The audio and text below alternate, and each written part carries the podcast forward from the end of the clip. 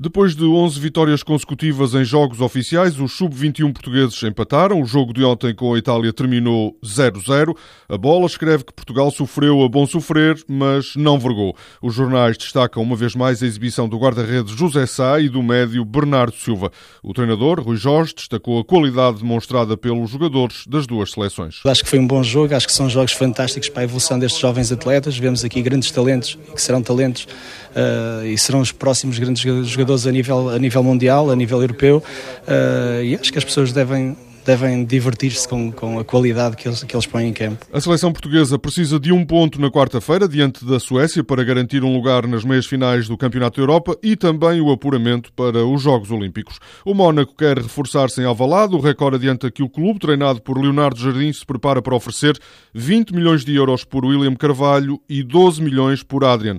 O jornal O Jogo diz que Jorge Jesus quer manter Adrian no plantel e até já telefonou ao médio para lhe dizer que tem um papel importante na equipa que está a projetar. O caso Danilo, que estará perto de assinar pelo Futebol Clube do Porto, ainda vai fazer correr alguma tinta.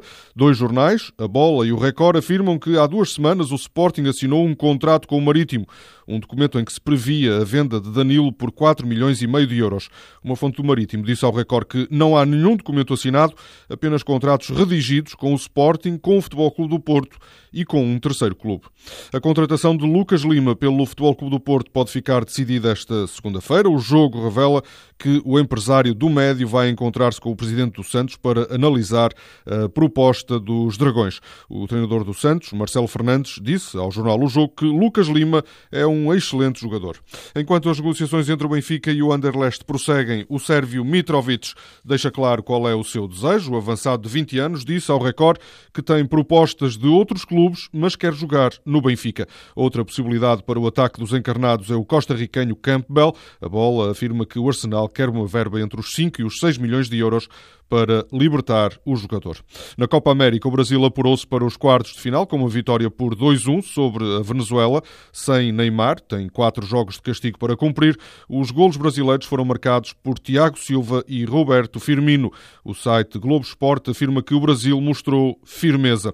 O jogo grande dos quartos de final da Copa América será o Argentina-Colômbia. O Brasil vai encontrar o Paraguai. Na estreia no Mundial de Hockey em Patins, Portugal ganhou a Alemanha por 5-2. Esta segunda-feira joga joga com a Áustria. Angola esteve perto de conseguir um feito histórico. Terminou o prolongamento empatada a um golo com a poderosa Espanha.